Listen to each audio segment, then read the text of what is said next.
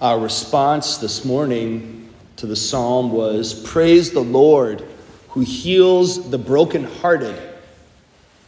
And then in the gospel today, we read about Jesus curing Simon Peter's mother in law and all of the other people in the town that were brought to Jesus. So it's something that I think many of you know is dear to my heart the healing ministry and how is it that the Lord heals the brokenhearted? Because that's what really spoke to me at first as I got introduced to healing ministry.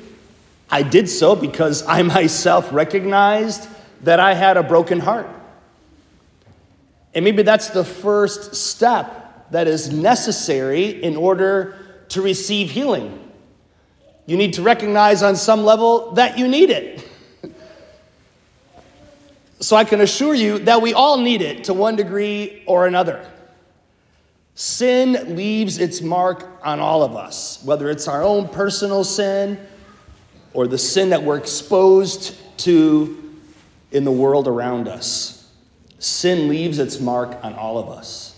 And ultimately, Jesus came to save us or heal us from our sins. The two words are, in English, we say save and heal, but oftentimes they're used interchangeably in the gospel, in the New Testament.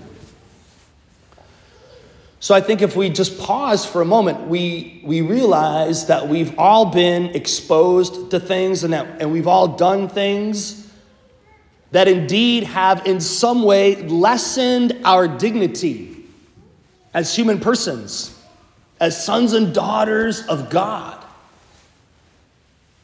And that's another thing that the Lord does. As He heals us, He restores our dignity. The parable of the prodigal son, or as some people like to call it, the, the parable of the loving father.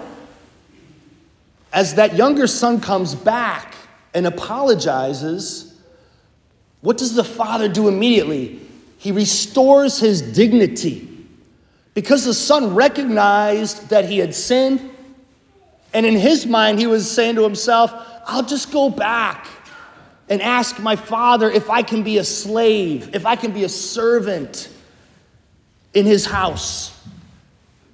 Because I know that's, even that would be a favor. Because I don't even deserve that.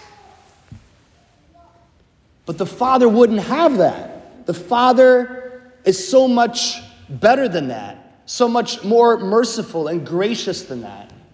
So the father snaps his fingers and orders the servants to come.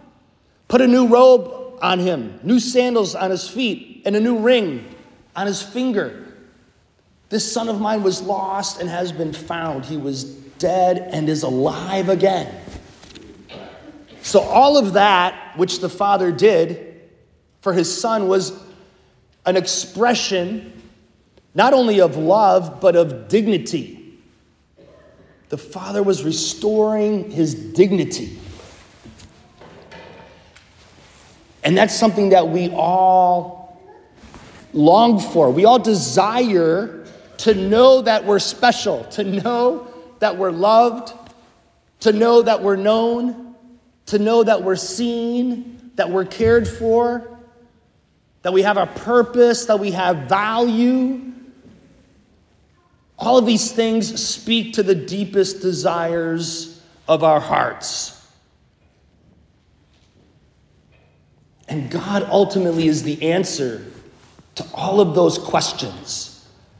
John Paul II used to say that Jesus Christ is the answer to the question that is every human life Why am I here? Where am I going? What's my purpose? Where does my value come from? Where does my identity come from? And Jesus wanted us to know very clearly that we belong to God, that we are His. And the Father was claiming us through the Son in the Spirit. So we have had our dignity restored by God. God did it. We couldn't do it for ourselves. And all of this has been revealed to us. God has told us all of these things. He's made himself present in our midst. And our response to that is faith. It's faith. You've heard me say that up here before, but I don't think I can repeat it too many times. It's so fundamental. We need to be reminded of it. And this came to me the other day as I was praying. God reveals all these things to us, and you might say that He believes in you. God believes in your dignity, in your value, because He created you. He believes in your goodness, your intrinsic value. He believes in that because it comes from Him. So He believes in you, but He can't believe for you. He can't believe for you. What does that mean? That means we all have to make it our own. We have to make those acts of faith for ourselves. And not to say we can't have people help us with that, like I'm trying to do up here this morning. But ultimately, it is something personal that God can't do for you. But of course, He wants to help you. He gives us the grace to do it, but we are free. And we have to exercise our freedom because as we exercise our freedom, we actually grow in our true identity. Our dignity then increases, you might say. At least our awareness of our dignity increases. Our possession of it. Because we have to come into agreement with all that God reveals to us. And as we come into agreement with that, we grow. We grow in wisdom and knowledge. We grow in love. We grow in power and authority.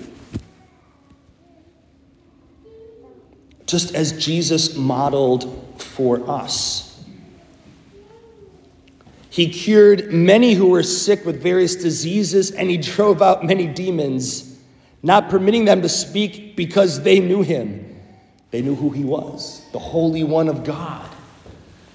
And he, he was revealing that slowly to different people at different times. But now he's fully revealed it to us. And it's true, we get personally doses of that revelation at different times.